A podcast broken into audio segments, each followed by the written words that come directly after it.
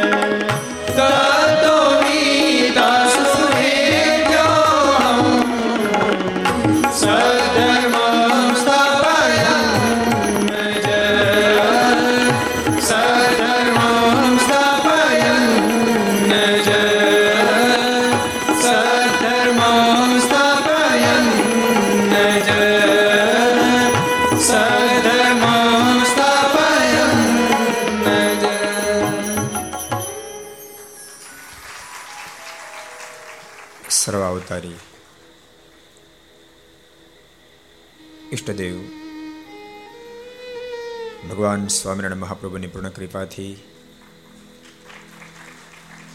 વડતાલ દેશ, ગાદી પીઠાધિપતિ, પરમ પૂજ્ય ધર્મ ધોરણ એક આઠ આચાર્ય શ્રી રાકેશ પ્રસાદજી મહારાજ, એમને પૂર્ણ રાજ્યપાથી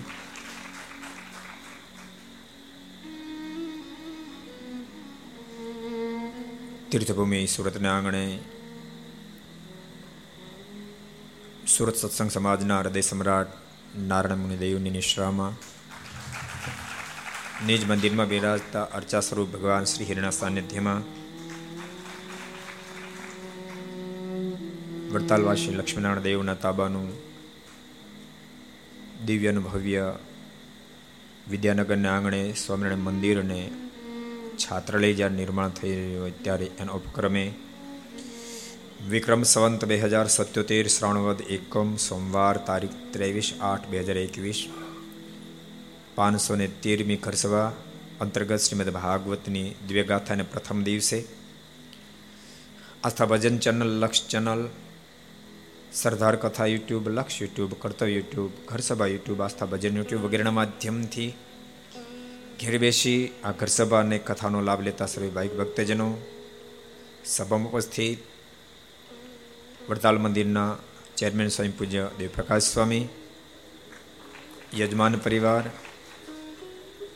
ભૈવત છાત્રાલય જે બની રહ્યું છે એના મુખ્ય દાતા અમારા અર્જુનભાઈ ધોળકિયા, એવા દાતા શ્રી શિવભાઈ ટ્રસ્ટી, કાંતિભાઈ, અન્ય સર્વે વરિષ્ઠ ભક્તજનો અને સર્વે ભક્તો ખૂબ એથી આજે કંઈ જય સ્વામિનારાયણ, જય શ્રી કૃષ્ણ, જય શ્રી રામ, જય હિન્દ, જય ભારત. કેમ છો? મોજમાં? મોજમાં જ રહેવાનું. અમુક અમુક તો જન્મે નથી શોકમાં હોય, પરણે તો શોકમાં મરે ત્યાં સુધી શોકમાં શોકમાં જ હોય, બોલો. પરણવા જાય તો મોઢું ન મલકાવે. મહેમાન હતી ક્યાંથી મલકાવે કોઈ પરણવા જાય તો મોઢું ન મલકાવે કોઈક મહેમાન હતા ક્યાંથી મલકાવે? માટે મોજમાં રહેવું. એમાં ઠાકોરજીની મરજીથી આજે સુરત તીર્થભૂમિમાં ભગવાન શ્રી હરિને વહાલું અઢાર પુરાણોમાં જેનું શ્રેષ્ઠ સ્થાન છે. અશાંત બનેલા વેદ વ્યાસને પણ પરમ શાંતિ જે ગ્રંથે આપી છે. એવા દિવ્ય ગ્રંથ શ્રીમદ ભાગવતની દિવ્ય ગાથા એનો પ્રથમ દિવસ. ભક્તો, ભગવાનની કથા જીવાત્માને પરમ શાંતિ અને પરમ ધ્યેય સુધી પહોંચાડી શકે, યાદ રાખજો. પરમાત્માની કથાથી પરમાત્માનો પરિચય થાય છે, પહેચાન થાય છે, પ્રેમ પ્રભુમાં થાય છે, જીવાત્મા કૃતકૃત્ય થઈ જાય છે. કથાના માધ્યમ વિના જીવાત્માને પરમ શાંતિ કદી ન થાય. પરમ ધ્યેયની પ્રાપ્તિ પણ કદી ન થાય, યાદ રાખશો. એ તો દુનિયાની સહજ રીતિ જ. કેમ છો તો જલસા? પણ જલસા સાંભળીને ચાલતું થવાય, ઊભું ન રહેવાય જલસા સાંભળવા. ને તો બીજું બધું શરૂ થાય. પરમાત્માની કથા સિવાય પ્રભુના સંબંધ વિના કદી પરમ શાંતિ ન હોય. પરમ ધ્યેયની પ્રાપ્તિ પણ ન હોય. ક્યારેક ક્યારેક માણસ ધ્યેય બાંધતો હોય છે, પણ ક્યાં સુધીની ફલાંગ ક્યાં સુધીની હોય? મોટા ડોક્ટર થાવ છે, મોટા એન્જિનિયર થાવ છે, મોટા બિઝનેસમેન થવું છે.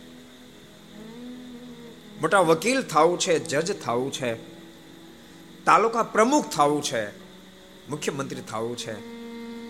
આવા ધ્યેય વ્યક્તિ બાંધતો હોય છે, પણ એમાંથી કોઈ ધ્યેયને પરમ ધ્યેય ન કરી શકાય, પરમ ધ્યેય ન કહી શકાય. પરમ ધ્યેય તો એને જ કહેવાય, જે ધ્યેય પરમાત્માની પ્રાપ્તિ કરાવ્યા બાપ એને પરમ ધ્યેય શબ્દથી સંબોધવામાં આવે છે.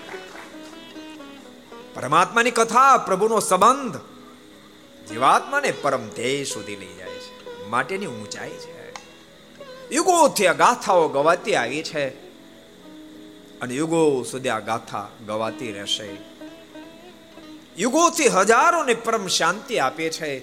હજારોને પરમ ધ્યેય સુધી પહોંચાડ્યા છે. હજારોને પરમ શાંતિ આપશે ને હજારોને પરમ ધ્યેય સુધી પહોંચાડશે. પરમાત્માની કથા એ અદ્વિતીય છે. પણ ભૂલશો નહીં. પરમાત્માની કથામાં જેટલું મન ખોતે જેટલા તમે ડૂબો, બસ એટલા તમે તરો. કોઈ કોઈ જગ્યાએ કથાને સરિતાની ઉપમા પણ આપી, નદીની ઉપમા આપી, પણ હું તો એમ કહું, ગંગા જેવી પવિત્ર સરિતા હોય, એના કરતા કથારૂપી સરિતા શ્રેષ્ઠ છે. બોલશો નહીં? ગંગા જેવી સરિતાઓ પવિત્ર નદીઓ જીવાત્માના પાપને ટાળી શકે. પાપ કોડેની વૃત્તિને ન ટાળી શકે. ભગવાનની કથા તો પાપને ટાળી નાખે ને બાપ પાપ કરીને વૃત્તિઓને પણ ટળાવી નાખે. ગંગા નદીમાં જ્યારે તમે સ્નાન કરતા હોવ ત્યારે સાંકળ પકડી રાખવી પડે. ડૂબી ન જાય. ડૂબી જાય તો મરી જાય. એમાં તો ડૂબે, મરે બાપ આમાં તો ડૂબે એ તરે, ડૂબે એ તરે. માટે કહું છું, ગંગા જેવી શ્રેષ્ઠ સરિતા કરતા પણ કથારૂપી સરિતા શ્રેષ્ઠ છે. આજ એક સરિતા તાપી એના કિનારા ઉપર. સ્વામિનારાયણ મુખ્ય મંદિર, નારાયણ મુનિદેવ એની નિશ્રામાં મોટા રાછા મંદિરના પટાંગણમાં, ઠાકોરજીના સાનિધ્યમાં દિવ્ય આ સરિતાનો પ્રારંભ થવા જઈ રહ્યો છે. તમે સાત દી સાંભળી છે, નવ દી સાંભળી છે, પંદર દાડા કોઈ દી નહીં સાંભળી હોય. કોરોના તો કમાલ કરી નાખી કંતીભાઈ કમાલ કરી નાખી. પંદર દાડાની કથા બોલ. યજમાન પરિવારે ભાગશાળી, નરેન્દ્રભાઈ રમેશભાઈ પંદર દાડાની કથા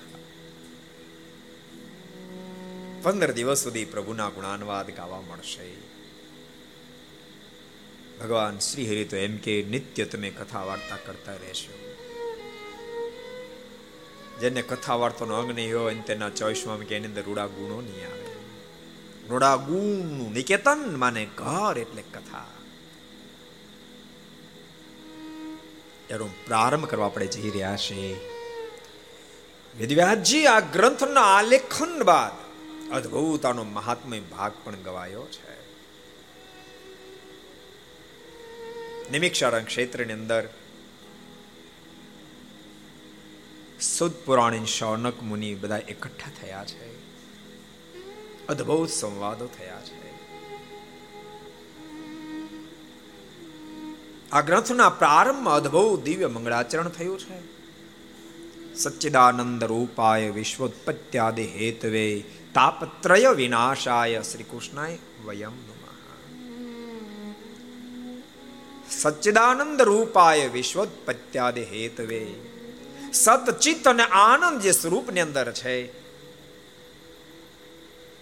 સચ્ચિદાનંદ રૂપાય વિશ્વોત્પત્યાદિ હેતવે આ સૃષ્ટિની ઉત્પત્તિ જે કરે છે પાલન પણ કરે ને પ્રલય પણ જે કરે છે ઉત્પત્તિમાં જેને મોહ નથી ઉત્પત્તિમાં જેને અહંકાર નથી, પાલનમાં જેને મોહ નથી, અને વિસર્જનમાં જેને શોક નથી.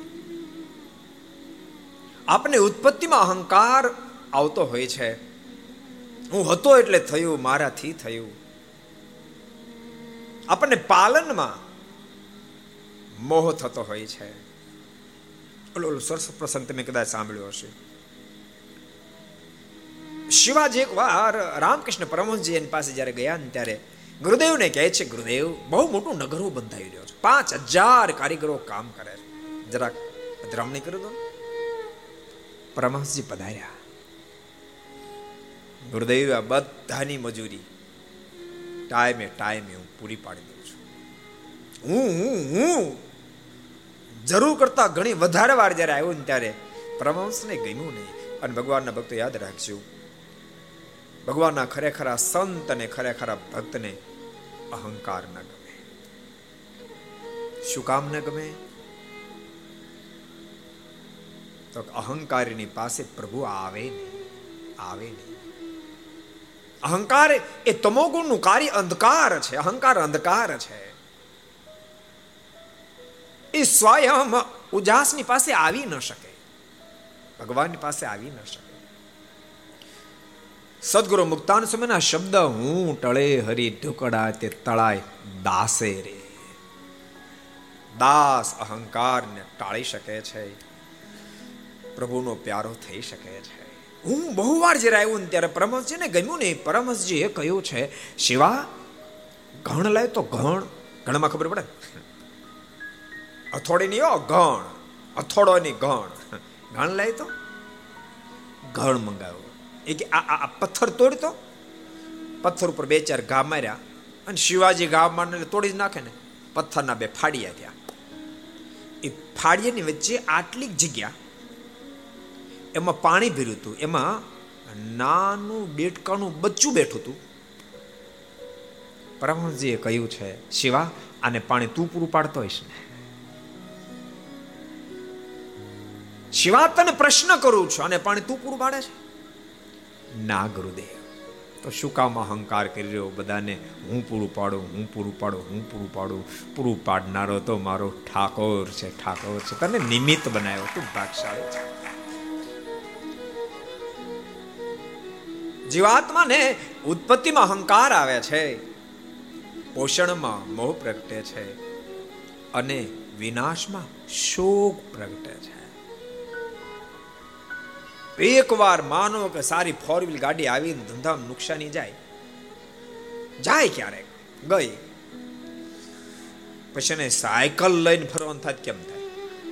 એ પગી હાલ્યો જાય પણ સાયકલ ઉપર ન બે પગી હાલ્યો જાય પણ સાયકલ ઉપર ન બે વિનાશમાં શોક છે. પરમાત્માને ઉત્પત્તિમાં અહંકાર નથી, પાલનમાં મોહ નથી, વિનાશમાં શોક નથી. સચ્ચિદાનંદ રૂપાય વિશ્વોત્પત્યાદિ હેતવે તાપત્રય વિનાશાય જેના શરણાગત બનવા માત્રથી આધિ વ્યાધિ ઉપાધિ ત્રણેયનો નાશ થઈ જાય છે. બોલતાની આખી દુનિયા પ્રભુના અનન્ય આશ્રિત બન્યા સિવાય કા આધિમાં પીડાતો હોય, કા વ્યાધિમાં કા ઉપાધિમાં કુદરતી આફતોથી આધિમાં પીડાતો હોય અને કા વ્યાધિમાં પીડાતા હોય, શરીરમાં અનેક પ્રકારનો રોગ હોય, પીડા હોય, અને કા વ્યાધિમાં પીડાતો હોય, ત્રણમાંથી એકમાં પીડાતો હોય છે. અમીરાય ઘણી બધી હોય પણ વ્યાધિમાં પીડાતો હોય. શું ખાવું? શું ખાવું? વ્યાધિમાં પીડાય છે. ગરીબ માણસ પણ ઉપાધિ પીડાય, શું ખાવું? બે ના પ્રશ્ન એક જ, શું ખાવું? એક જ સરખા પર શું ખાવું? પણ અમીરના મનમાં એમ શું ખાવું? રોગે ઘેરી લીધો છે. જે હાથ નાખે તો એમ થાય ને આમાં ડાયાબિટીસમાં નહીં મેળ પડે. આ ખાવ કોલેસ્ટ્રોલ વધી જાય. શું ખાવું? વ્યાધિમાં ખાવાની ચીજ ઢગલા મોઢે છે, પણ શું ખાવું? ગમે તે ખાવ તો નડશે અને ગરીબને ઉપાધિ છે. ઓજરી તો પાણા પચાવી જેવી મજબૂત છે, પણ ખાવાની ચીજ કાંઈ નથી, શું ખાવું? પરમાત્મા ત્રણેયમાંથી, આધિ વ્યાધિ ઉપાધિમાંથી પાર ઉતારે એવા હે પરમેશ્વર, આપના ચરણોમાં કોટી કોટી વાર વંદન હોય છે. સુતપ્રાણી અદ્ભુત રીતે મંગળાચરણ. પરમાત્માનું કર્યું છે, પણ સુતપુરાણીએ સુખદેવજીને પણ યાદ કર્યા છે. કારણ કે આ ગ્રંથના અનેક વક્તાઓ છે, પરંતુ સુખદેવજી મારા સર્વ કરતા શ્રેષ્ઠ વક્તા હોવાને નાતે સતપુરાણીએ સુખદેવજી મહારાજને યાદ કરી દિવ્ય મંગળાચરણ કર્યું. यं प्रवजन्तमनुपेतमपेतकृत्यम् द्वैपायनो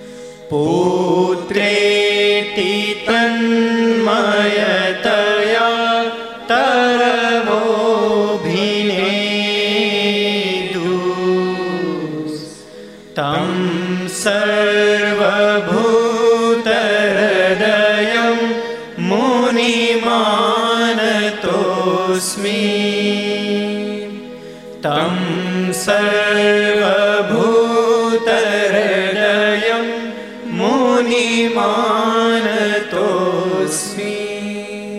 અદ્ભુત સુખદેવીજી મહારાજને યાદ કરીને મંગળાચરણ કર્યું છે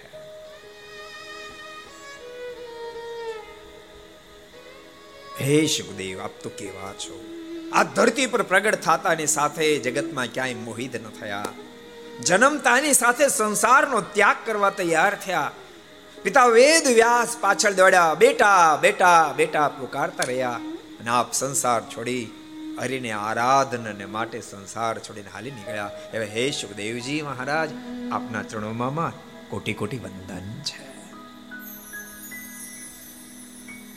નિમિક્ષાળન ક્ષેત્રની અંદર અદ્ભુત પ્રશ્નોત્તરી થઈ છે, સંવાદો થયા છે. શૌનક જે પ્રશ્ન કર્યો છે સુદપુરાણીને હે સદપુરાણીજી મારો એક પ્રશ્ન છે. શ્રેષામ યદ ભવેત શ્રેય, પાવના નામ ચ પાવનમ, કૃષ્ણ પ્રાપ્તિ કરમ સશ્વત, સાધનમ તદવદાતુના આ ધરતી અંદર શ્રેષ્ઠમાં શ્રેષ્ઠ શું છે? પાવનમાં પાવન શું છે? જેના માધ્યમથી પ્રભુની પ્રાપ્તિ થઈ જાય. પ્રભુ જીવાત્માને સહજમાં મળી જાય. એવું શ્રેષ્ઠ સાધન કયું છે, આપ કહો? સુદ પુરાણી બોલ્યા છે, શૌનકજી, પરમાત્માની પ્રાપ્તિ કરાવનાર શ્રેષ્ઠમાં શ્રેષ્ઠ કાય હોય ને તો ભગવાનની કથા છે. અને કથા મનુષ્ય દેહની જ્યારે પ્રાપ્તિ થાય ત્યારે જીવાત્માને પ્રાપ્ત થાય છે. ભક્તો, મનુષ્ય દેહની મહત્તા એટલા માટે જ છે. આપણે બધાને સમજવું પડશે. આ લોકમાં આવ્યા એટલે લોકના વ્યવહાર તો કરવા જ પડે. પણ મુખ્ય ધ્યેય, મુખ્ય હેતુ. બુદ્ધિ ઇન્દ્ર મન પ્રાણાનામ, જનાનામ સૃજત પ્રભુ.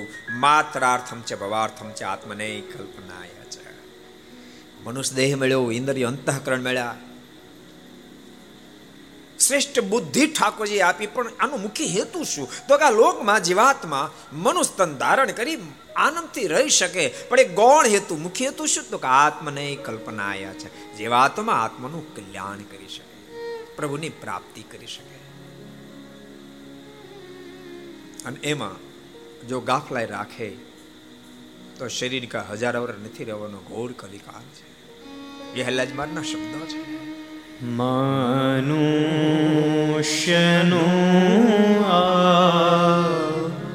युषय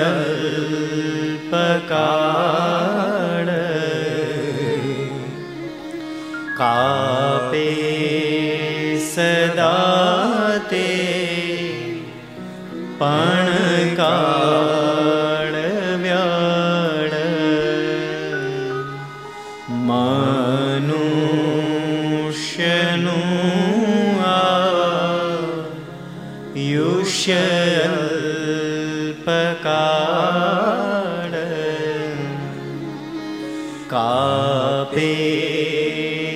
સદા તે પણ કાળ વ્યાણ ચેતી શકો તો ચિત્તમાં ચેતો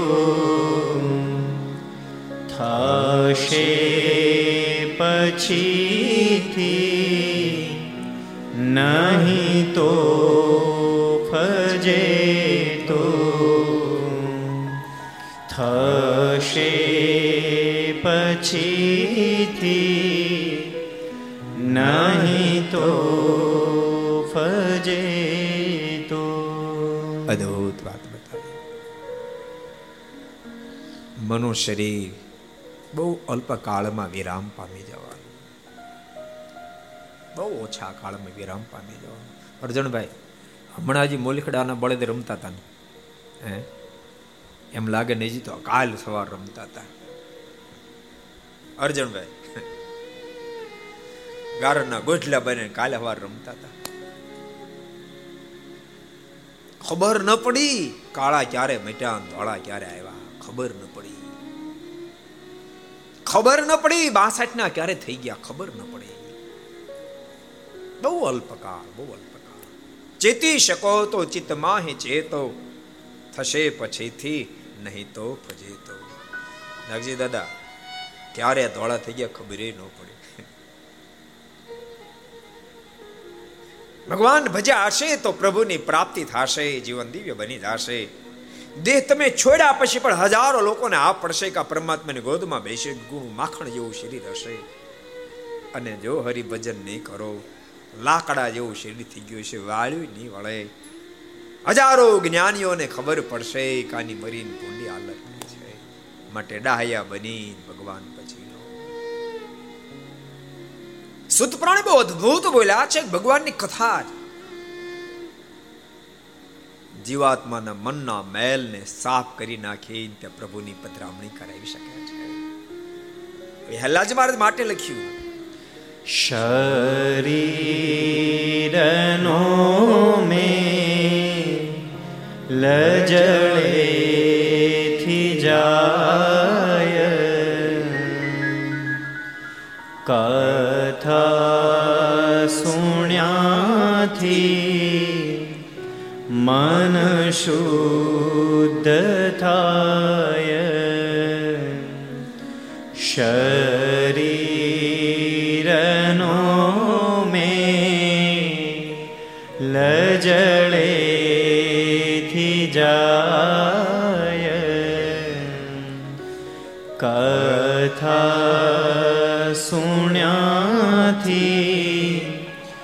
મન શુદ્ધ થાય હરી કથા જે ન સુણે જ કાન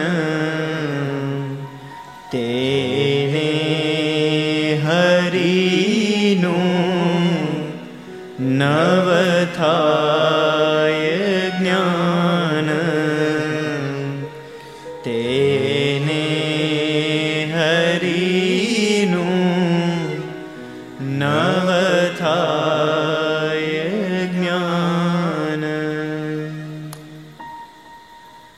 આ જીવાત્મા શરીર કેમ ચોખ્ખું રહે એને માટે હજારો પ્રકારના પ્રયાસો કરે, હજારો પ્રકારના પ્રયાસો કરે. કેટલાય પ્રકારના લિક્વિડના ઉપયોગો કરે, કેટલાય સાબુનો ઉપયોગ કરે.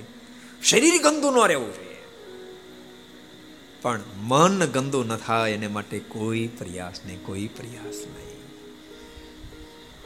ભૂલશો નહીં. જળથી જેમ શરીર શુદ્ધ થાય છે ભગવાનની કથાથી બાપ મન શુદ્ધ થઈ જાય છે પરમાત્માની કથા જે સાંભળતો નથી એને કદાચ આખી દુનિયાનું જ્ઞાન થાય, પણ ભગવાનનું ન થાય, ભગવાનનું ન થાય. એટલે તો કોલેજમાં ઇન્સ્પેક્શન આવ્યું.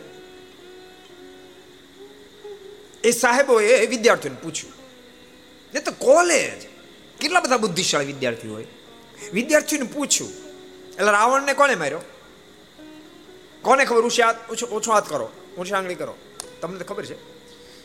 કોલેજમાં નથી ખબર. તમે તો કથા સાંભળો ભલામાં કોઈ હાથ ઊંચો ન કર્યો. એક વિદ્યા પચાસ સ્ટુડન્ટનો ક્લાસ કોઈ હાથ ઊંચો ન કર્યો. એટલે સાહેબનો તો મગજ ફાટી ગયો.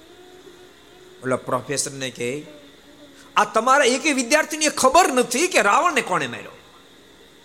બહુ ખીજાય ને ત્યારે સાહેબ કે પ્રોફેસર કે પણ મને ગુનેગાર નહીં ગણતા મેં નથી માર્યો કે.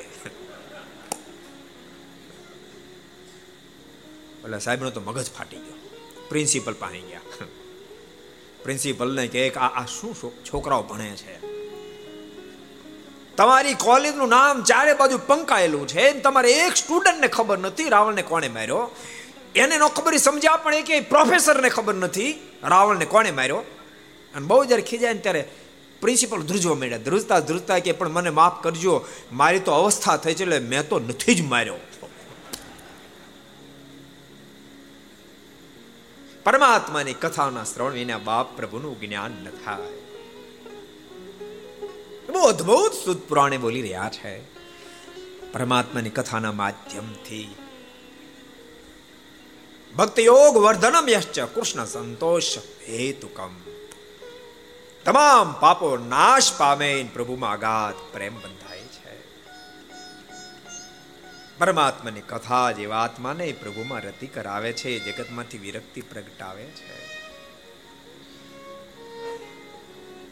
હે શૌનકજી, અત્ર કીર્તિશ્ચામી ભક્તિયુક્તમ કથાનકમ, શુકેન મમ યત પ્રોક્તમ રહ શિષ્ય વિચાર્ય ચ. મને મારા ગુરુદેવ સુખદેવજી મહારાજે દિવ્ય ગાથા સંભળાવી હતી. એ દિવ્ય ગાથા હું તમને સંભળાવું. શૌનક, આપ સાંભળો. એકવાર ઘટના ઘટી. ભૂમંડળ પરથી વિચરણ કરતા કરતા કરતા કરતા નારદજી બદ્રિકાશ્રમ પહોંચ્યા. ભારત વર્ષની અંદર આવેલી બદ્રિક આશ્રમ, જે સપ્તધારા યુક્ત અખંડ ગંગાજી વહે રાખે છે. બદરીશ પાસ નદી ગંગવહે સુરલોકવાસી પણ ચિત ચહે બદરીશ પાસ નદી ગંગવહે સુરલોકવાસી પણ ચિત ચહે બદરીશ પાસ નદી ગંગવહે સુરલોકવાસી પણ ચિત ચહે બદરીશ પાસ નદી ગંગવહે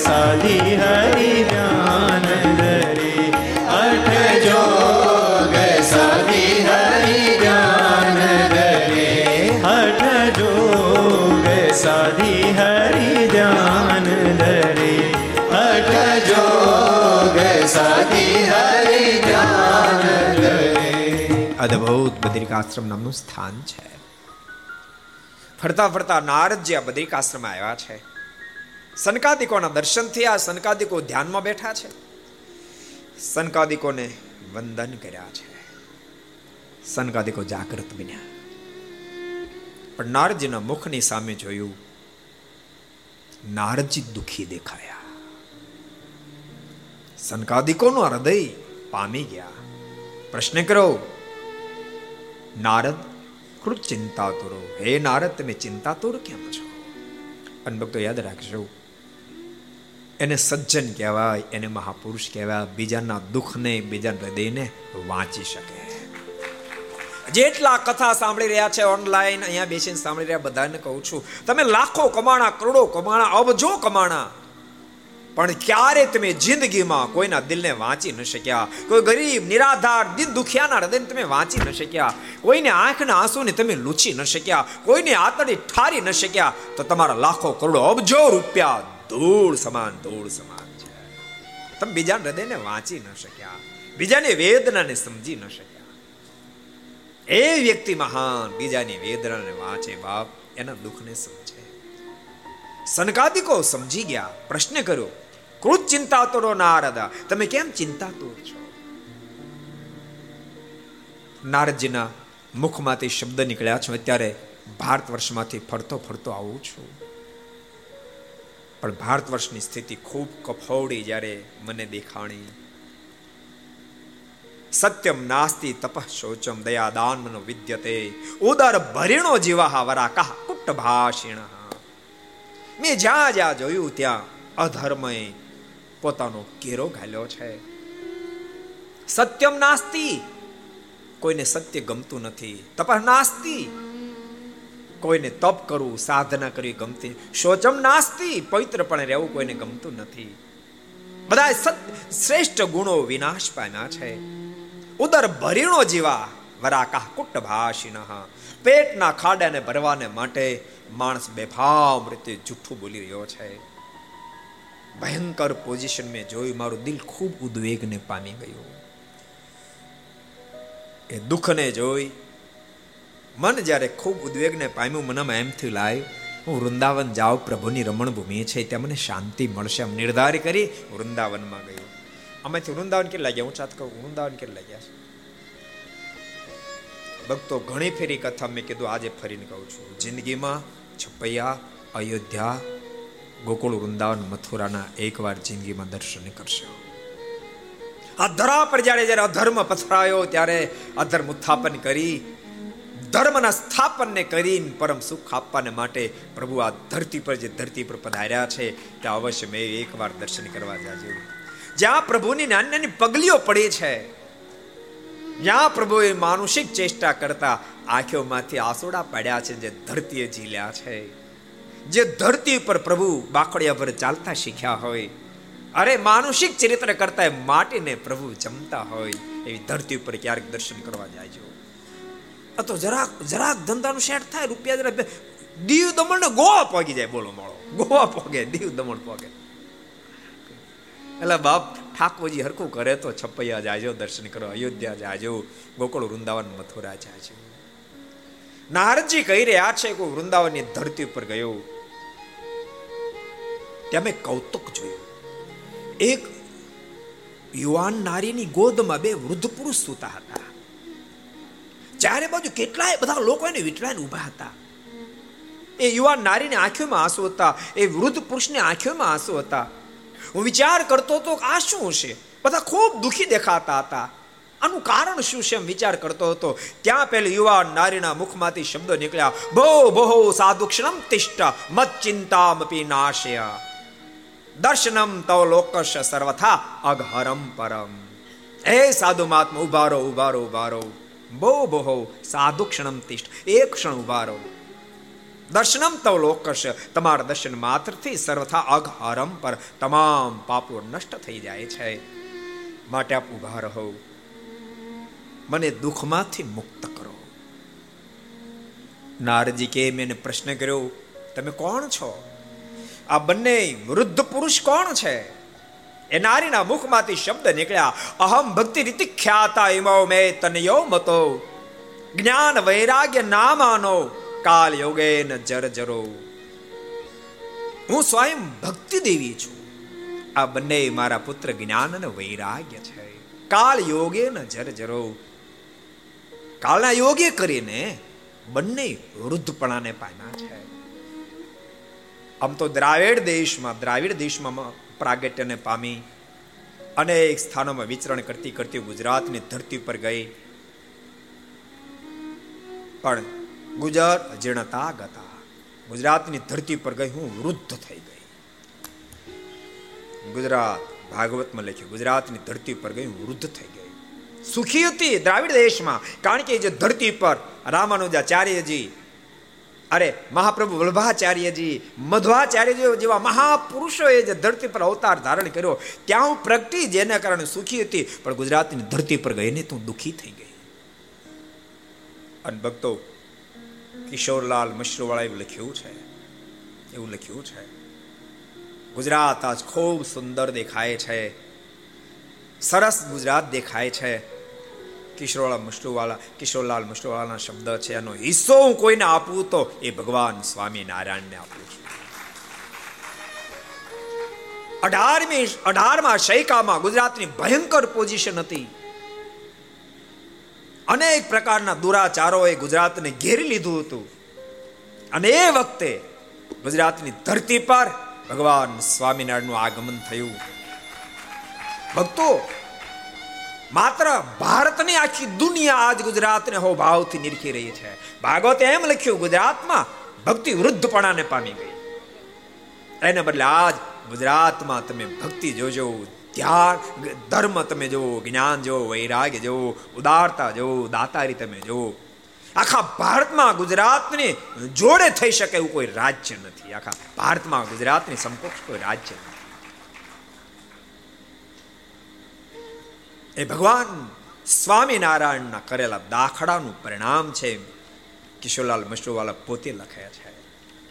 આ જ વાતને કવિ માવદાનજીએ પોતાની કલમે કંડારી. હે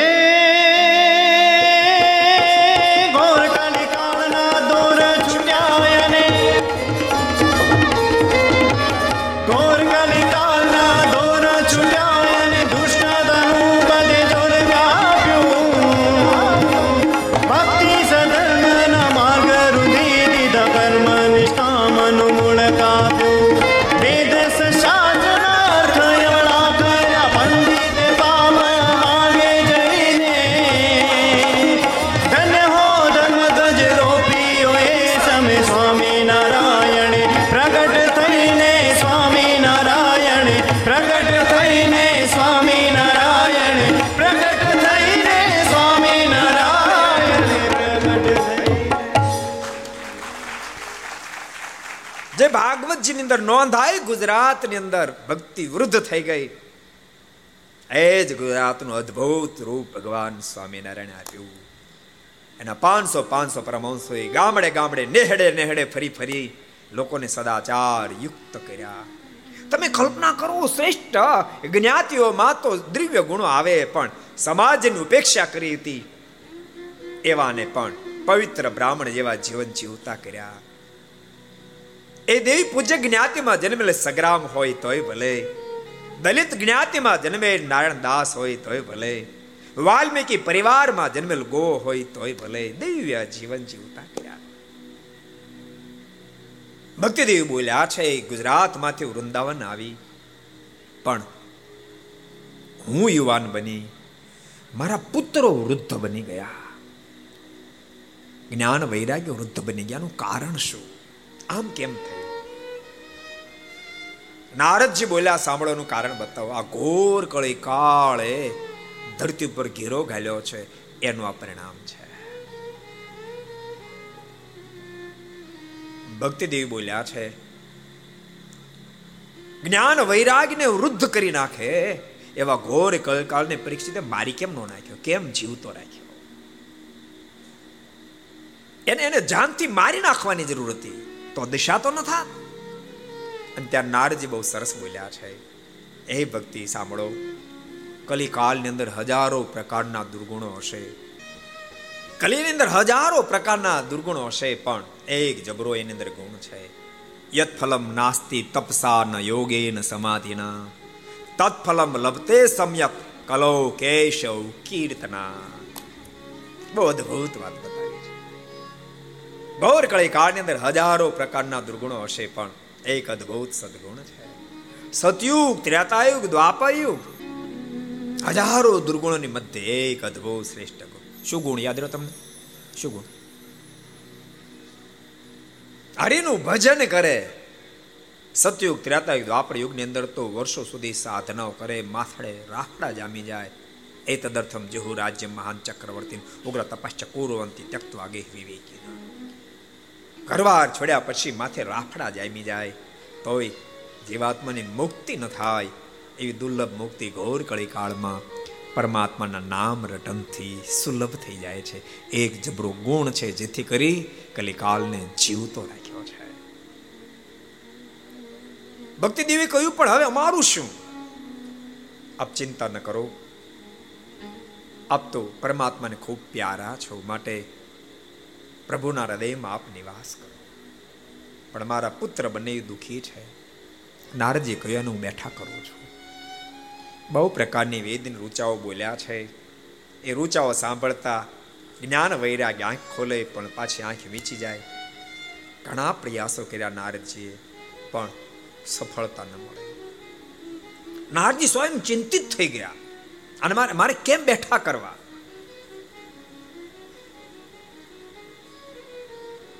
અને એ વખતે આકાશવાણી થઈ છે. હે નારદ. એ તદર્થમ તું સત્કર્મ. હે નારદ. આને તમારે બેઠા કરવા હોય તો સાંભળો. એ તદર્થમ તું સત્કર્મ. સુરેશે તૌ સમાચાર.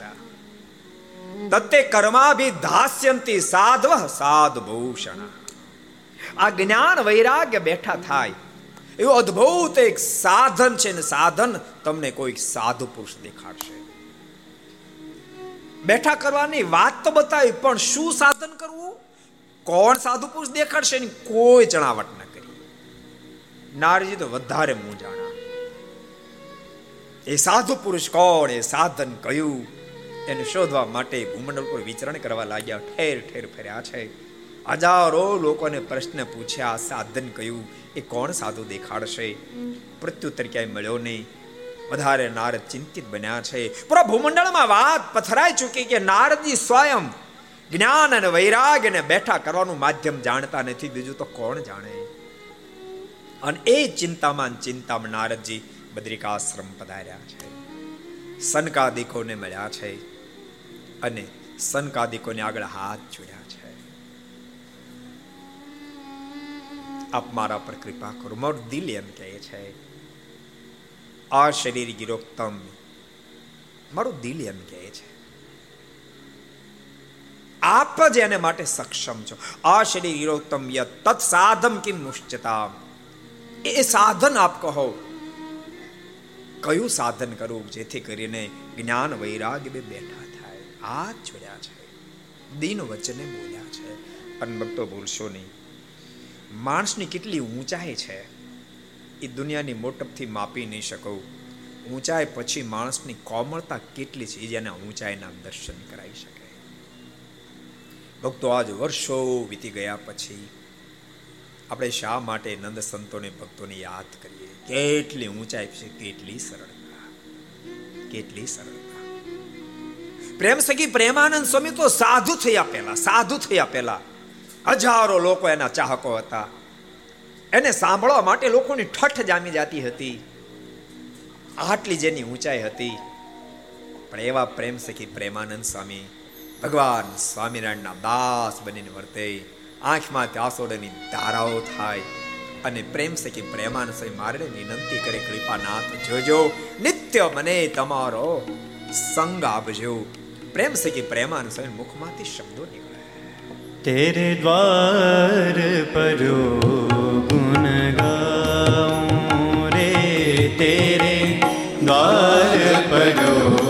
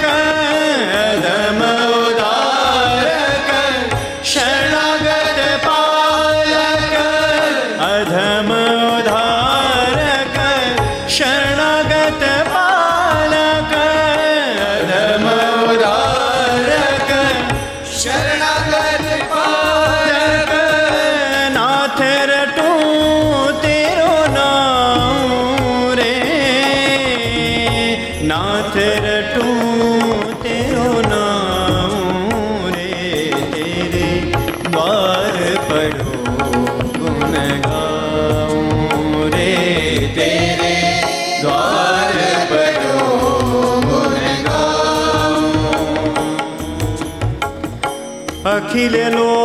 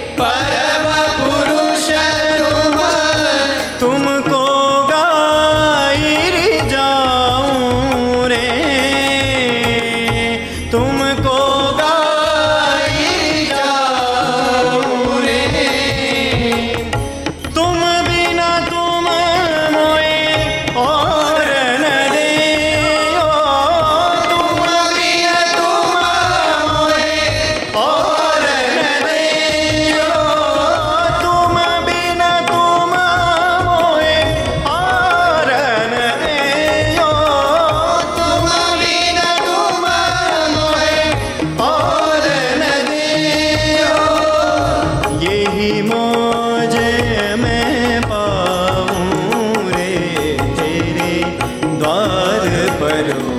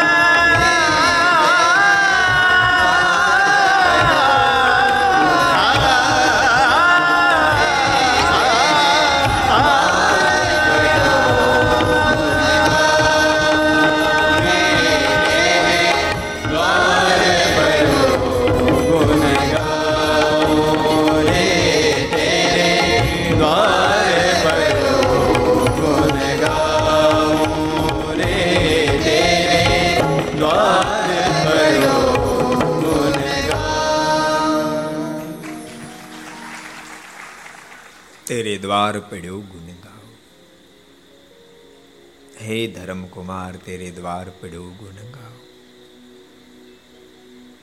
ભક્ત મહાપુરુષોનું જીવન કોને શા માટે યાદ કરવાના યાદ રાખશો એના માધ્યમથી આપને રાહ મળતો રહેશે કે કયા રાહ ઉપર કદમ મૂકે તો પ્રભુ સુધી પહોંચી શકાય જેટલા ઘર સાંભળે બધાને ઘર સભા સાંભળે બધાને કહું કથા સાંભળે બધાને કહું છું ભક્તો ઠાકોરજી નિત્ય પ્રાર્થના કરતા રહેજો હે કૃપાનાથ જીવન પર્યંત આપનો દાસ રહું, આપના સંતો, ભક્તો, આચાર્ય શ્રી બધાનો દાસ રહું. કૃપા દ્રષ્ટિ કરશો. આ નારજીની કેટલી મોટી ઊંચાઈ.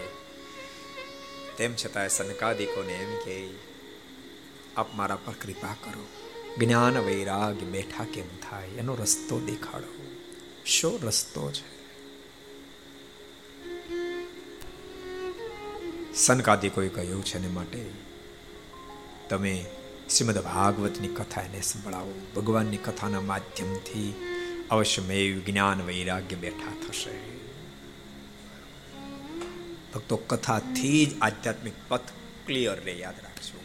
હું તો કોઈ એક પેઢીની સાત સાત પેઢીનો કદાચ તમારે સત્સંગ હશે, પણ કથા વાર્તા છૂટી જશે. તો ભૂલતા નહીં, સત્સંગનો આનંદ મોજ બધું જતું રહેશે. પાયો કથા છે. સતસંગનો કૃષ્ણ કથા જ પાયો સતસંગનો કૃષ્ણ કથા જ પાયો સતસંગનો કૃષ્ણ જ પાયો સતસંગનો કૃષ્ણ કથા જ પાયો જો તે કદાપી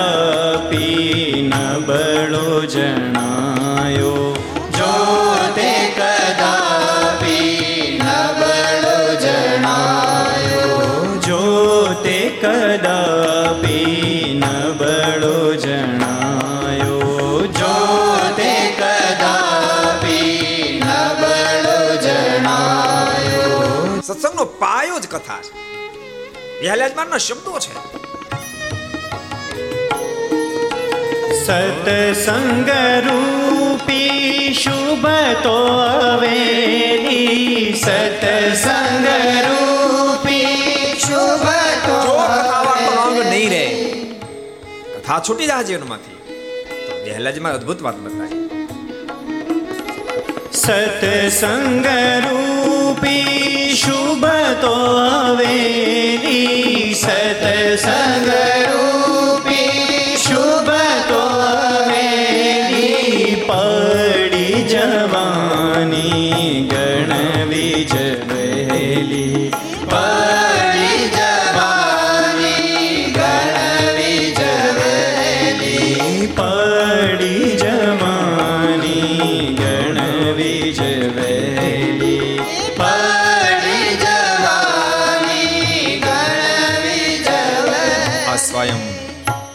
સનકાદિકો નારદજીને કથાનો મહિમા બતાવી રહ્યા છે. તમે શ્રીમદ ભાગવતની કથા એને સંભળાવો. નારજી કોઈ પણ મેં તો વેદની રૂચાઓ સંભળાવી, તોય નો બેઠા થયા. તો સાંભળો, વેદની રૂચાઓ સંભળાય, પણ શ્રીમદ ભાગવત વેદનો સાર છે. એની શું તમને મહત્તા કહું? પરીક્ષિત કથાયામ જ્યારે પરીક્ષિતને સુખદેવજી મહારાજ કથા સંભળાવવાનો પ્રારંભ કરતા હતા એ વખતે શુદ્ધા કુંભમ ગ્રહિતવેવ દેવાસ્તત્ર સમાગમન. જ્યાં આજે તો સુખદેવજી મહારાજ પરીક્ષિત મહારાજાને શ્રીમદ ભાગવતની કથા સંભળાવવાનો પ્રારંભ કરતા તો દેવતાઓ અમૃતનો કુંભ લઈને આવ્યા. અને કહ્યું કે મોતથી ભયભીત બનેલા પરીક્ષિતને અમૃત પાઈ દો અને એના બદલામાં મને કથા સંભળાવો. અને આટલા શબ્દ સાંભળતાની સાથે આત્માનંદ રમણ કરનારા મહાપુરુષો, દેવજી મહારાજ, દેવતાની સામે જઈને બોલ્યા એ દેવતાઓ કા સુદ્ધા કા કથા લોકે કા કાચ કા મણિ મહાન?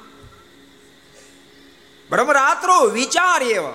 જરાક વિચાર તો કરો, ક્યાં તમારું અમૃત અને ક્યાં મારું કથા અમૃત ક્યાં તમારું કાચ જેવું અમૃત? અને ક્યાં મારું મણિ જેવું કથા અમૃત જરાક વિચાર કરો. જે મોઢે આવે જ મોઢે પાછા લો. જે મોઢે એ જ મોઢે પાછા જાઓ. તમે સોદો કરવા આવ્યા છો કથાનો? ભગવાનની કથાનો સોદો હોઈ શકે? આ વેચવાની ચીજ નથી, આ વેચવાની ચીજ છે. એ બાટને કી ચીજ નહીં. એ બેચને કી ચીજ નહીં તો બાટને કી ચીજ હે. માટે જે મોઢા એ જ મોઢે પાછા જાઓ. દેવતાઓને કાઢી મૂક્યા છે. એવી આની મોટી મહત્તા છે. માટે અવશ્ય મેવ આને સાંભળવાથી જ્ઞાન વૈરાગ્ય બેઠા થશે. નારજીને ખૂબ આનંદ થયો. કીધું કે આને સાંભળવી ક્યાં? એનો બધો વિધિ બતાવો. બધો વિધિ બતાવ્યો. ક્યાં સાંભળીએ? તો કે ગંગાના તટ ઉપર તમે જાઓ. આનંદ ઘાટમાં બેસી અને હરિદ્વારમાં કથા એનું શ્રવણ કરો. નારદજી વિનંતી કરી. અમે જાશું, ત્યાં કથા સાંભળશું, પણ કૃપા કરો. બીજા કોને મોટે સાંભળીએ? આપ જ કથા સંભળાવો. આપ જ અમારા વક્તા બનાવો સનકાદિકો પ્રસન્ન થયા છે ને બધા આવ્યા ગંગાને કિનારે હરિદ્વાર. હરિદ્વાર કેટલા જણા ગયા ઊંચાત કરો તો? ત્યાં ગયા અરવિંદ અને નાનુભાઈ નથી ગયા? આપણે કથા ફરીને કરાવી પડશે હો હરિદ્વારમાં. ભંડેરી ઇમ્પેક્ટ બે હરી ત્યારે દસ હજાર માણસો અહીંથી લઈ ગયા હતા. ગંગાનો કિનારો આખો તમારે ગુજરાત ખડું કરી દીધું. આપણે ભાંગી તૂટી હિન્દી બોલવા માંડે ઓલા ભાંગી તૂટી ગુજરાતી બોલવા માંડ્યા.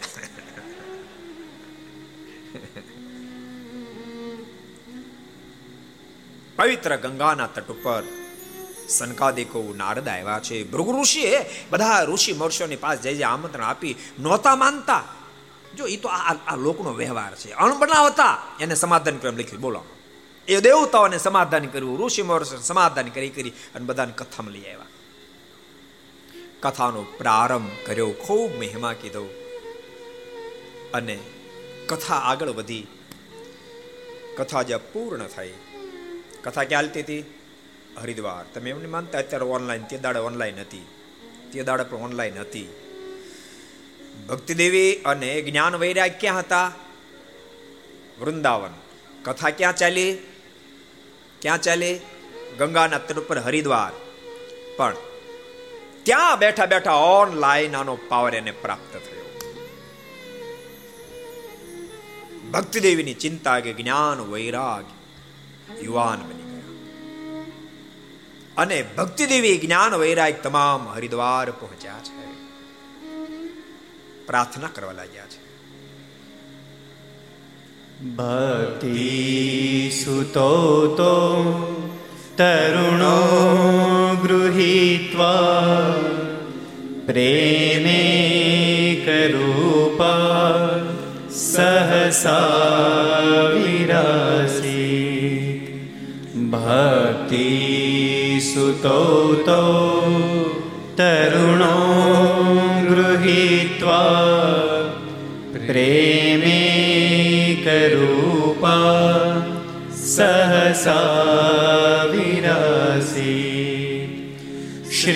શ્રીકૃષ્ણ ગોવિંદ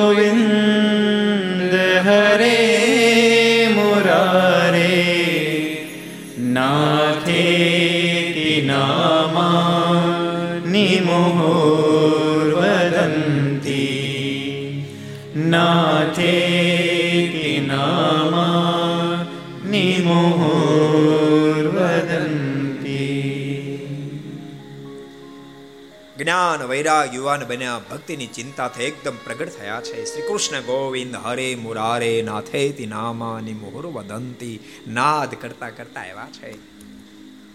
નારદજીને વંદના કરી સનકાદિકોને વંદના કરીને એમ કહ્યું છે કે અમને કૃત કૃત કરી નાખ્યા. તમામ દુઃખમાંથી અમને મુક્ત કરી નાખ્યા. માટે કહું છું, ભગવાનના ભક્તો જન્મમાં કથા સાંભળતા રહેજો.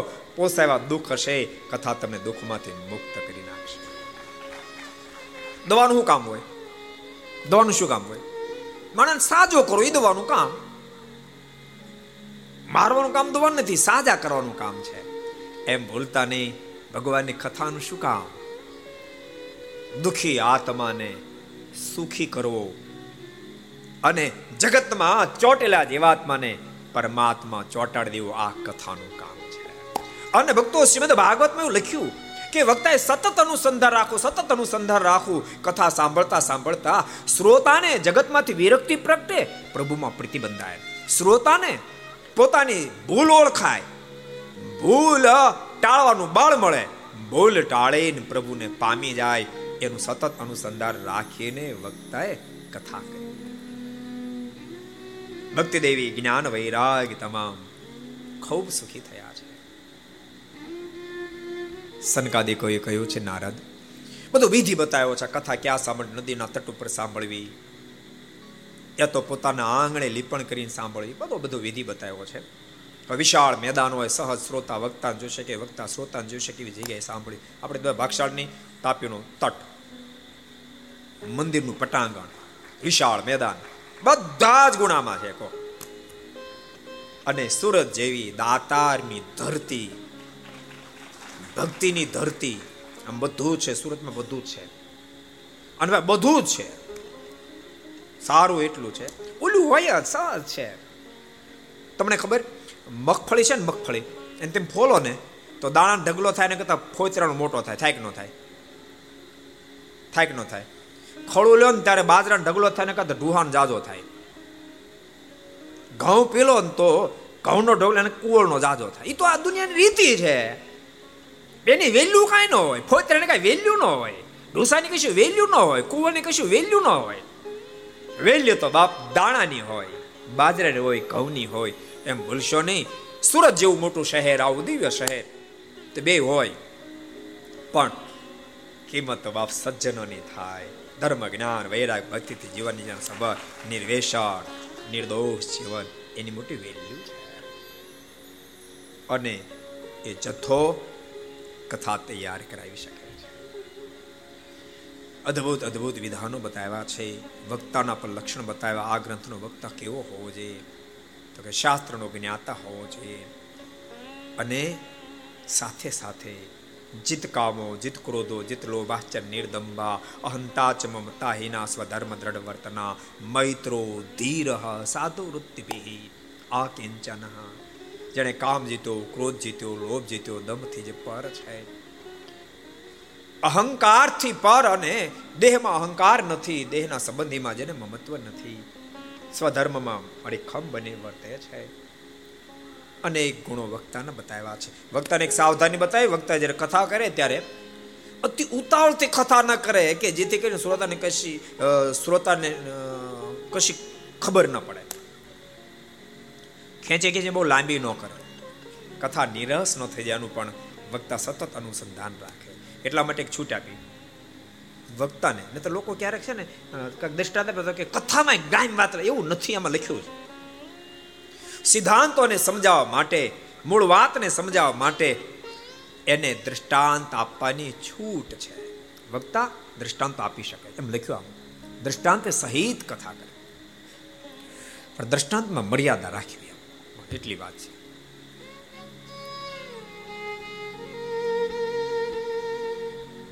આ પીઠ કઈ છે? એનું અનુસંધાન પણ વક્તાને દ્રષ્ટાંત આપતા પણ હોવું જોઈએ કે આ પીઠ એ ગરિમા વાળે છે. આ પીઠથી દુનિયાની કોઈ શ્રેષ્ઠ પીઠ જ નથી. સાચું કહું. વડાપ્રધાન હતા પૈકી લાગે લાગે કે ન લાગે? લાગે કે ન લાગે? આચાર્ય પદની કેટલી મોટી ગરિમા? તેમ છતાં આ પીઠે પગે લાગે. આ પીઠની કોઈ શ્રેષ્ઠ પીઠ જ નથી. તો વક્તાએ પણ અનુસંધાન હોવું જોઈએ કે કઈ પીઠ ઉપર બેઠો છું. તો મારે કોઈ પણ વાત કરું તો વાતનું અનુસંધાન હોવું જોઈએ. દ્રષ્ટાંતમાં પણ મને મર્યાદાની ખબર હોવી જોઈએ. આ પીઠ જીવાત્મા જગતમાંથી વિરક્ત થાય ને પ્રભુમાં જોડે એટલા માટે છે. આ પીઠમાં કદી પણ વક્તા ખેંચાય ન જાય કોઈમાં. એટલે તો ક્યારે? એક જગ્યાએ બહુ વર્ષો પહેલા કથા હતી. કથા પ્રારંભ થઈ અને શ્રોતા આવ્યા. એમાં વક્તાને જરા કે શ્રોતારે ક્રોસ અસત્ય ઘટના કહું. એને કથા આખી આખી ટન મારી દીધી. અઢી કલાક સુધી તે દાડે કૃષ્ણ જન્મોત્સવ, બરાબર? એ કથા હું ગયેલો. કૃષ્ણ જન્મોત્સવ હતો. એવો ટન માર્યો વક્તાએ અઢી કલાક સુધી. ઓલા આવેલા શ્રોતાની ટીકા કરી, અઢી કલાક કરી.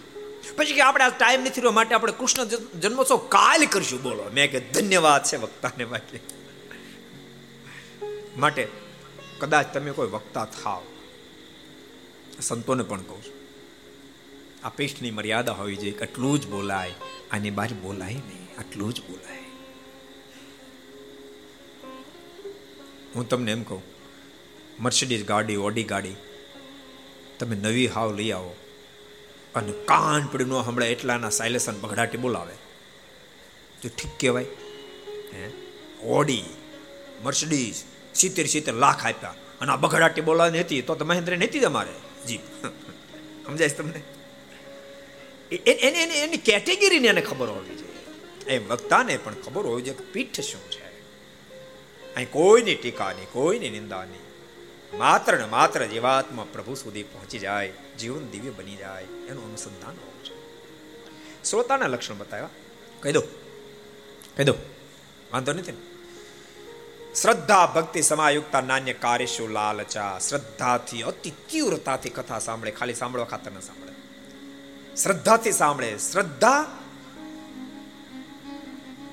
એની સાથે ભક્તિ માને, પ્રેમે સહી. અતિ ભીનો થઈને કથા સાંભળે.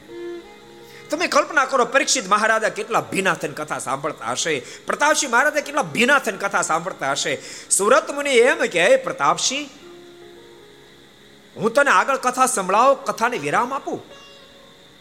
અને પ્રતાપસિંહ મહારાજાના મુખમાંથી શબ્દ નીકળે, ગુરુદેવ આ કથા સાંભળતા સાંભળતા ન તૃપ્તિમથી ગશ્ચામી મને તૃપ્તિ થતી નથી, માટે આગળ ને આગળ આગળ ને આગળ આગળ ને આગળ કથા સાંભળો. એવો ભીનો થઈને શ્રોતા કથા સાંભળે. શ્રદ્ધા ભક્તિ, નાન્ય કાર્ય શું લાલચા કોઈ પ્રકારની લાલચ નહીં, બસ. મને પ્રભુમાં પ્રેમ થાય. મારો પ્રભુ રાજી થયો, મારું જીવન બને, બસ. એવા હેતુથી કથા સાંભળે. હું પ્રભુ સુધી પહોંચી જાઉં. અને બતાવ્યું જેટલા દિવસ કથા સાંભળે એટલા દાડા શ્રોતા, કહી દઉં કહી દઉં, તમે કરવા નથી તો કહી દઉં નકોરડા ઉપવાસ કરે. આમ લખ્યું. જેટલા દાડા કથા સાંભળે એટલા દાડા નકોરડા ઉપવાસ કરે. પછી જો કે, વેદ વ્યાસજીના મનમાં એમ થયું હશે કે આ થોડુંક કઠણ લખાઈ ગયું, એટલે થોડુંક હળવું કર્યું. નકોરડા ન કરી શકે, દૂધપાન કરીને કથા સાંભળે. વળી થયું કે કોઈને શેઠ થાય કે ન થાય, તો ફલાહાર કરીને કથા સાંભળે. વળી મનમાં થયું કોઈને ફલાહાર ફાયું ન ફાયું તો લખ્યું કે એક ટાઈમ ભોજન કરીને કથા સાંભળે. એક ટાઈમમાં સેટિંગ ન થાય પછી પોસાય તેમ સાંભળે, પછી આમાં કશું લખ્યું નથી. બ્રહ્મચર્યનું પાલન કરે, ભોય પથારી કરે.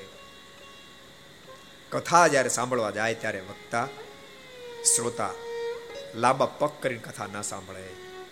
ઢીચણથી પગને બાંધીને કથા ન સાંભળે. બીજી ત્રીજી વાતો કરતો કથા કથા ન સાંભળે. કશું ચાવતો ચાવતો કથા ન સાંભળે.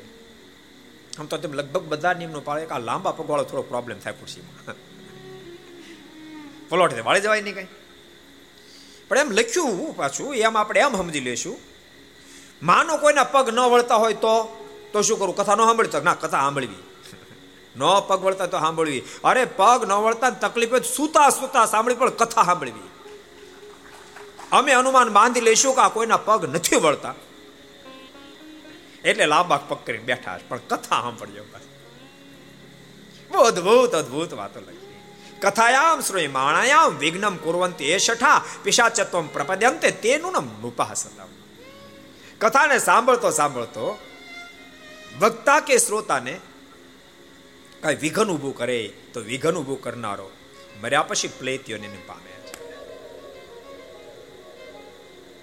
અને શ્રીણા મુખાની પશ્યંતો શ્રોણવંતી કથા મરે, કામે નસ્તે પુરુષા, ભવંતી ગ્રામ શુકરા નારીના મુખને જોતો જોતો કથા સાંભળે છે, તો એવો મર્યા પછી ભૂંડિયોને પામે છે.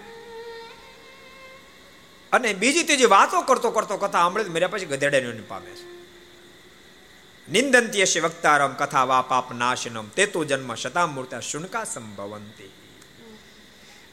અહીંયા તો કશું ન બોલે, પણ બહાર નીકળી શરૂ કરે. કાય કથામ દમ નહોતો, અથવા કે વક્તામ કાય દમ નહોતો. કથા નિંદા કરે, કે વક્તા નિંદા કરે, તો નિંદાનો કરનારો મર્યા પછી સો સો જન્મ સુધી કૂતરાની અનિન પામે. માટે ખબરદાર બહાર નીકળે મારું નામ લીધું છે તો. એમાં લખ્યું, બાલો યુવા અથવા વૃદ્ધો, દરિદ્રો, દુર્બલો, પીવા અશ્ય વક્તા સદા વંદ્ય પૂજ્ય શ્લાઘ્ય ચ જાયતે કથાનો વક્તા બાળક હોય યુવાન હોય વૃદ્ધ હોય દરિદ્ર હોય દુર્બળ હોય તેમ છતાંય એ વંદન કરવા પૂજન કરો, યોગ્ય છે। શા માટે આટલી બધી મહત્તા? તો કે યશાનોત ગતાવાણી શ્રોતૃ સંસ્કૃતિ મોચની। વક્તાની વાણી, એ શ્રોતાની સંસ્કૃતિમાં જન્મ, મરણ ભેદનારી છે। માટીને એટલી મોટી મહત્તા છે। અદ્ભુત શ્રોતાના લક્ષણ બતાવ્યા। સુત પુરાણીને શૌનકે પ્રશ્ન કર્યો છે કે આ કથાની ખૂબ મોટી મહત્તા કહો છો ને એમ કહો છો કે કથા સાંભળનાના તમામ પાપો બળીને ખાક થઈ જાય. મુહૂર્તમ વા તદર્ધમ વા ક્ષણમ વાચ્યમ શુભામ કથા. એ શ્રોણંતી નરા ભક્તા ન તૈશા મસ્તી દુર્ગતિ. પૂરી કથા સાંભળે તો મુક્તિ થાય, પણ મુહૂર્તમ વા તદર. એક મુહૂર્ત અડધો મુહૂર્ત ક્ષણ કે અડધી ક્ષણ સાંભળે, તો પણ જીવાત્માની મુક્તિ થઈ જાય. આટલી મોટી મહત્તા કહો છો, તો આ કથા સાંભળીને કોઈની મુક્તિ થઈ, એવી કોઈ ઘટના છે? સુદ પુરાણ કીધું તો હજારો ઘટના છે, પણ એની મધ્ય તને એક અદ્ભુત ઘટના કહું. આત્મદેવ અને ધૂંધીલુનો અદ્ભુત પ્રસંગ કીધો. આત્મદેવ દૈવી આત્મા હતા, પણ ધૂંધુલી કર્મની કઠણાઈ ક્યાંકથી ભટકાયેલી? સાધુ મહાત્માના આશીર્વાદ રૂપી ફળના માધ્યમથી ધૂંધુલીને આંગણે મહાન મુક્તરાજ ગોકર્ણ જન્મવાનો હતો. પણ ધૂંધલીએ ફળ ખાધું નહીં. આત્મદેવ આપ્યું તો. એની બેન પાસે રોવા મળી. અમુક તો હાવ ખોટે ખોટા રોતા હાવ ખોટે ખોટા રડે એની બેન પાસે રોવા મળી. એની બેને કીધું, શું કામ રડી બેન? તું તો મોટી છો મારા કરતા. શું કામ રડી પડી? તો રડવું નહીં. તારા જીજાજી જીજાજી ગુજરાતી કે, જમાઈ તો બનેવી. બનેવી. આ બધા સંબંધ તૂટી ગયા તે. ધૂંધુલીની બેન તો ધૂંધુલી જેવી જ હોય. એની બેન પાસે ભાઈ ગઈ ધૂંધુલી. મોડી રોવા રોવા મળે હું કામ પણ રો છો? તો રડો નહીં. તારા બનેવી. એક ફળ લઈ આવ્યા કોઈ સાધુ મહાત્મા પાસેથી. અને એમ કીધું, આ ફળ ખાય, એ ગર્ભવતી થાય. આ ફળ હું ખાવ. એક બાજુ આત્મદેવને વર્ષોનો સંકલ્પ હતો મારી ત્યાં સંતાનની પ્રાપ્તિ થાય, સંતાનની પ્રાપ્તિ થાય. કારણ કે ધુંધુલી અતિ ઝઘડાખોર હતી, અતિ ઝઘડાખોર હતી. સંતાનની પ્રાપ્તિ થાય તેને સહારે જિંદગી જીવવું. દીકરાને વહુ ઘેરાવ તેના સહારે જિંદગી જીવું આવો બિચારાનો ભાવ હતો. અને કેટલાય તીર્થ, વ્રત, કેટ કેટલું કરેલું, પણ સંકલ્પ પૂરો નહીં થયેલો. મનમાં એમ કે ધૂધુલી સાથે જીવવા કરતા મરી જવું સારો નિર્ધાર કરી અને મરવા માટે ગયા હતા મરવાની તૈયારી કરતા કોઈ સાધુ મહાત્મા મળી ગયા. શું કામ મરો છો? તો શું કરું? પુત્ર વિનાની જિંદગી મને નકારી લાગે છે. અરે, પણ એમ કેમ માનો છો? ભગવાનનું ભજન કરો તો બેડો પાર થઈ જાય. તો મને તમારો ઉપદેશ નહીં અડે મારે ત્યાં સંતાનની પ્રાપ્તિ થાય એવો કોઈ રસ્તો? અંતરદ્રષ્ટિ કરી, આંખ ખોલીને કીધું સાત સાત પેઢી સુધી તમારા સંતાનનો જોગ નથી. તો તો મરી જ જાઓ મહાત્માને દયા આવી અને પોતાની જોડીમાંથી ફળ કાઢીને આપ્યું. લ્યો, તમારી પત્નીને ખવડાવજો. મારે આખી જિંદગીની સાધના તમને આપું છું. તમારે ત્યાં મુક્ત પુરુષ જન્મ ધારણ કરશે. અને એ ફળ અને આત્મદેવ આની મારી કઠણાઈ કેટલી ધૂંધુલીની? મળી ન ખાતું બોલો. અમુક અમુક તો એવા અવળછંડા હોય. અવળછંડી હોય ને અવળછંડાઈ હોય, બે હોય. તમારી કઠણાઈ માથા મારી દો તો અવળછંડી મળે. એની કઠણાએ માથા મારતી હોય. એની ખબર પડે તમને? તો વાર સંડો મળે. દુખીનો ડાળિયા કરી નાખે. આત્મદેવની બિચારીની કૃષ્ણાએ માથા મારતી એવી અળસંડી મળેલી. એની બેનને કે, હું શું કરું? હું ગર્ભવતી થાવ. એની કલ્પના તમે? હું ગર્ભવતી થાવ. અને ઓચિંતા ઘરમાં આગ લાગે. બીજા તો ભાગી જાય. હું તો મળી જ જાઉં હળગી બોલો. હું ગર્ભવતી થાવ. ઓચિંતા ચોર ડાકુ લોકો આવે, ગામને દાડ પાડે. ગામના લોકો તો ભાગી જાય. હું ક્યાં ભાગી જાઉં? મને મારી નાખે ને કે? હું ગર્ભવતી થાવ. ઘરનું કામ કરી ન શકું. મારી નણંદાએ કામ કરવા માટે આવે. હું તો હાલી ચાલી ન શકતી. એ તો ઘરમાં જ બધું લૂંટી જ જાય ને. આ મારા દુઃખ લોકો મને એન્ડ દેખાતો નથી. મારે કરવું શું એમ? ધુંધુલીની બેને સલાહ આપી. તું એક કામ કરી, ચિંતા ન કર. એ ફળ તું ગાયને ખવડાવી દે. અને સાંભળ, હું ગર્ભવતી છું. તું ઢોંગ આદર. મને ગર્ભ રહ્યો છે પેટમાં. અને મારે ત્યાં સંતાન જન્મશે હું તને આપી દઈશ. એટલે કે સાવાય મેદાન મારી ગયું. હવે વાંધો નહીં કે. અને માળે ગાયને ખવડાવી દીધું. બોલો ફળ એક સંતનો રાજીપો ગાયને ખવડાવી દીધું. અને આ બાદ સમય પછી સમય વ્યતીત થવા માંડ્યો. બધા ઢોંગ એદરા નવ મહિના પૂરા થયા. એની બેનને ભયંકર જન્મો, અસુરનો સરદાર ધૂંધુકારી રાતે આપી ગઈ. અને પછી ડિક્લેર કર્યું માન્ય દીકરાનો જન્મ થયો, દીકરાનો જન્મ થયો, દીકરાનો જન્મ થયો. પણ દૂધ તો આવે નહીં. આત્મદેવને કહે છે કે, મને દૂધ આવતું નથી, મારી બેનને એક સંતાન જન્મ, પણ જન્મતાની સાથે મરી ગયું. તો તું કે મારી બેન અહીં ચડી આવું. અને એ ધવડન મોટો કરતો વાંધો નહીં. અને બધું બધું હાલ્યું. ત્રણેક મહિના થયા. શું આ દેશના મહાપુરુષની તાકાત તમે કલ્પના તો કરો. બધે કામ આપતી બંધ થઈ જાય. પેલું ફળ ગાયને ખવડાવ્યું હતું ને, ગાયને કુખે દીકરાનો જન્મ થયો છે. એના કાન ગાયની જેવા છે. ધુંધુલીને કુખે જે દીકરાનો જન્મ થયો નામ ધુંધુકારી રાખ્યું અને ગાયને કુખે જન્મ થયો નામ ગોકર્ણજી રાખ્યું છે. કિયત કાલે ન તવ જાતો તરુણો તનિયાવો ગોકર્ણ પંડિતો જ્ઞાની ધુંધુકારી મહાખલ. જેમ જેમ બે મોટા થવા માંડ્યા ગોકર્ણ એક મહાપુરુષના આશીર્વાદને લઈને પ્રગટ્યો મહાગુણિયલ મહાગુણિયલ. અને મહા ઉદ્ધાર કોકના છોકરાને કોકને ત્યાં મૂકી આવે, ચીટકા ભરે. કોઈની વસ્તુ ચોરી આવે, કોઈને પાણી ડૂબાડી દે. રોજ ફરિયાદ થોડોક મોટો થયો. પછી તો દુર્ગુણોનો ઘર થઈ ગયો. એટલા દુર્ગુણનું ઘર થઈ ગયો. પીતો થયો, નહીં ખાવાનું ખાતો થયો. બ્રાહ્મણનું સંતાન હોવા છતાંય પણ બેફામ જીવન જીવવા માંડ્યો. વાર વેરે ઘેરેથી રૂપિયા ઉઘરાવે રૂપિયા ઉઘરાવે. રૂપિયા? પછી કેટલીક વાર આપે? ગોકર્ણજી ધૂંધુલી બિચારી એમ કે, પણ તને જે કાલે આપ્યા હતા, પાછો જ આવ્યો આપો છો કે લાકડી વાળી કરું? અને જરાક આપવાનું મોડું કરે, તરત ધોકો લઈને બેને ધબધબાવે. ઓલો, ઓલી ધૂંધુલી તો બરાબર છે એ લાગણી હતી. પણ વિના કારણે બિચારા આત્મદેવને પણ માર પડ્યો. ભક્તો કથાએ બતાવે ધૂંધુલિયા દે. એ તો લાગનો જ છે.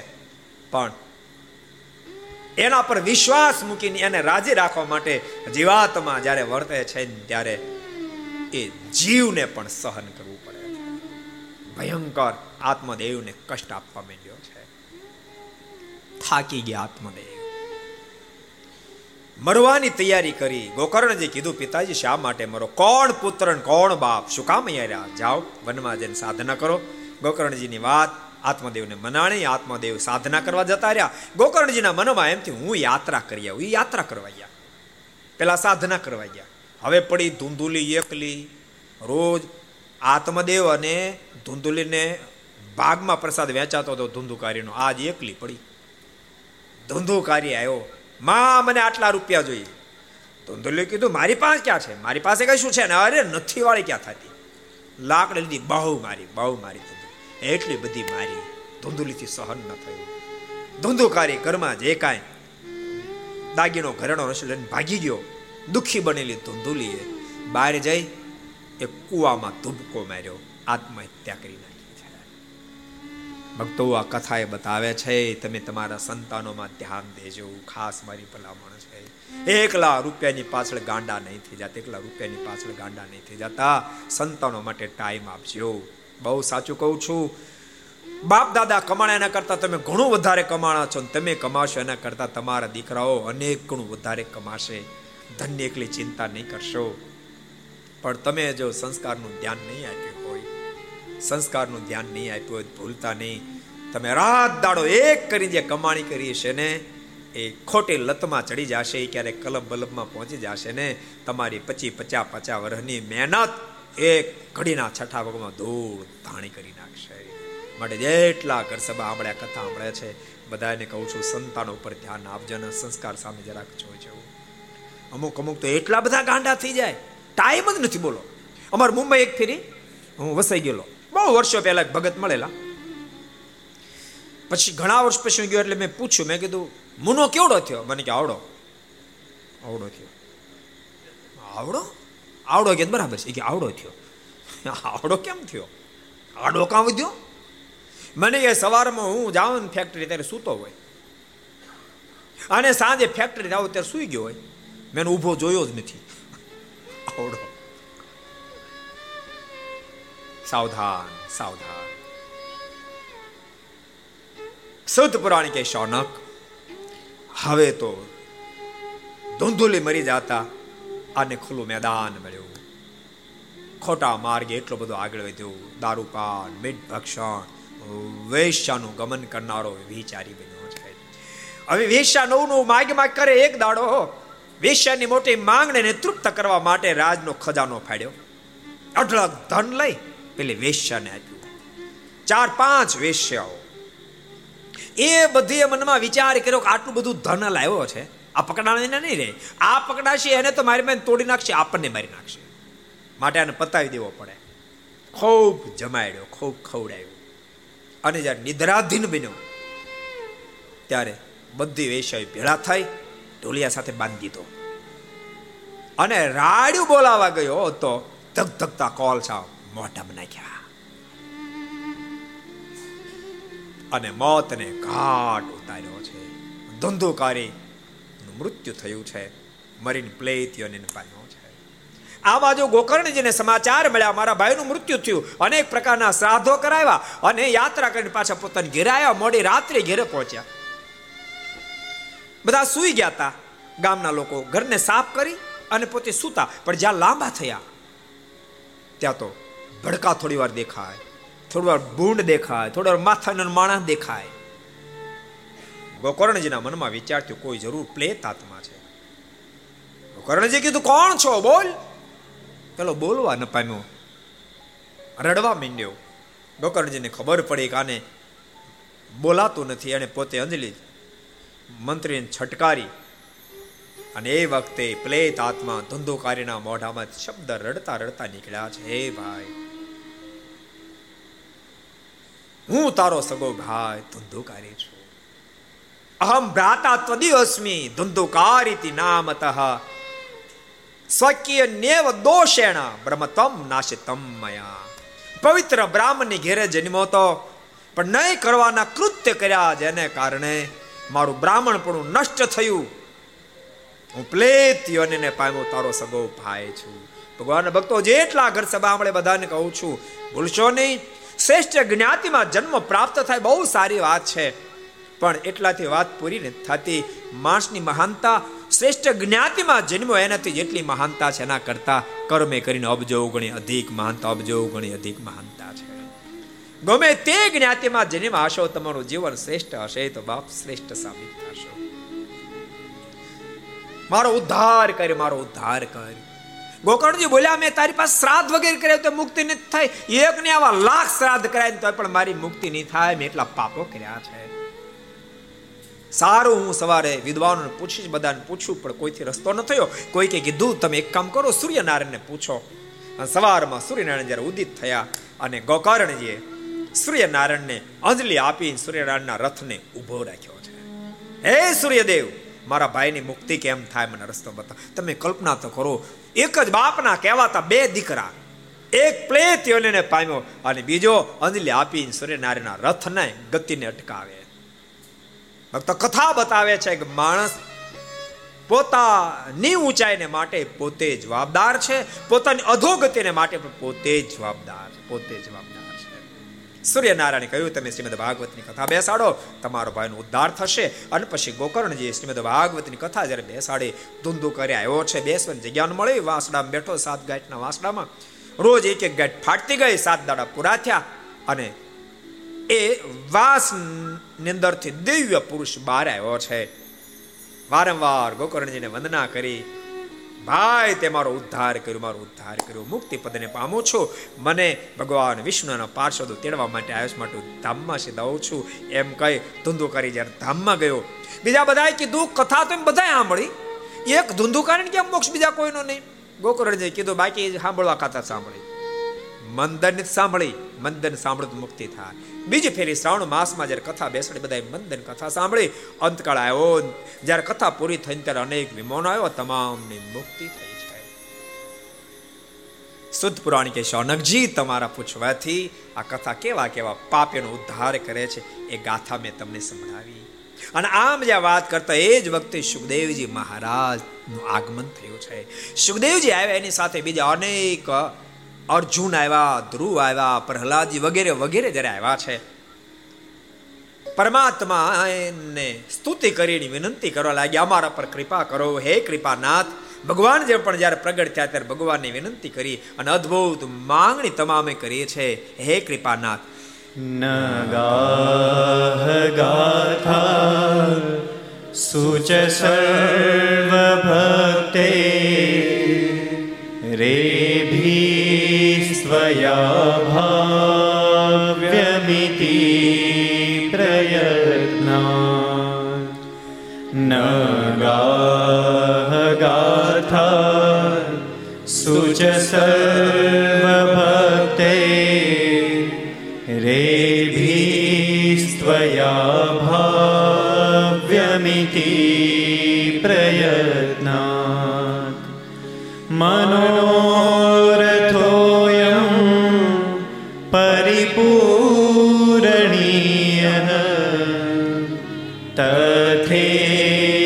तथेति चोक्त्वान्तरदीयताच्युतः तथेति चोक्त्वान्तरधीयताच्युतः અમારા પર કૃપા કરો જ્યાં જ્યાં આ કથા થાય ત્યાં ત્યાં આપ દિવ્ય સ્વરૂપે પધારજો આ બધા જ મુક્તોને સાથે લઈને પધારજો ભગવાને વચન આપ્યું છે. જરૂર ને જરૂર અમે પધારશું. આખી શુદ્ધ પુરાણને પૂછવાથી પૂર્વે ક્યારે ક્યારે આ શ્રીમદ ભાગવતની કથા ક્યાં ક્યાં થઈ હતી વગેરે ગાથા બતાવી અને શ્રીમદ ભાગવતના મહાત્મય ભાગને પૂર્ણ કર્યો છે. તો આપણે પણ મહાત્મય ભાગને પૂર્ણ કરતા પરમાત્માના ચરણોમાં અર્પણ કરીએ. કાયેન વાચા મનસેન્દ્રિયે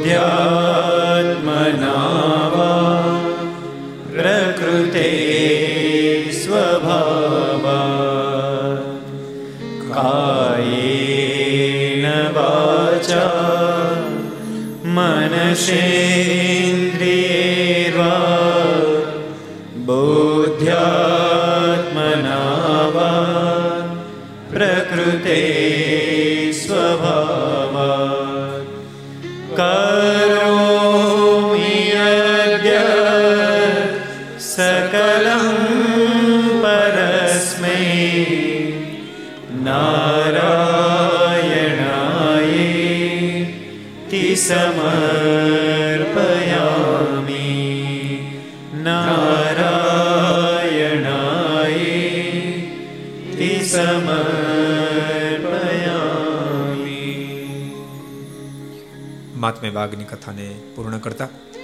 આપણે જે જે કાર્ય કરશું આવતીકાલે બરાબર સાડા આઠ વાગે શ્રીમદ ભાગવતની કથાનો પ્રારંભ થશે. જે શબ્દ સદાઓ જય જયકારની સાથે કથાને આપણે વિરામ આપશું બોલો સ્વામી નારાયણ ભગવાન, શ્રી હરિ કૃષ્ણ મહારાજ, શ્રી બાલકૃષ્ણ શ્રી રામચંદ્ર ભગવાન, શ્રી નારાયણ મુનિ શ્રી કાષ્ટભન દેવ, ઓમ નમઃ.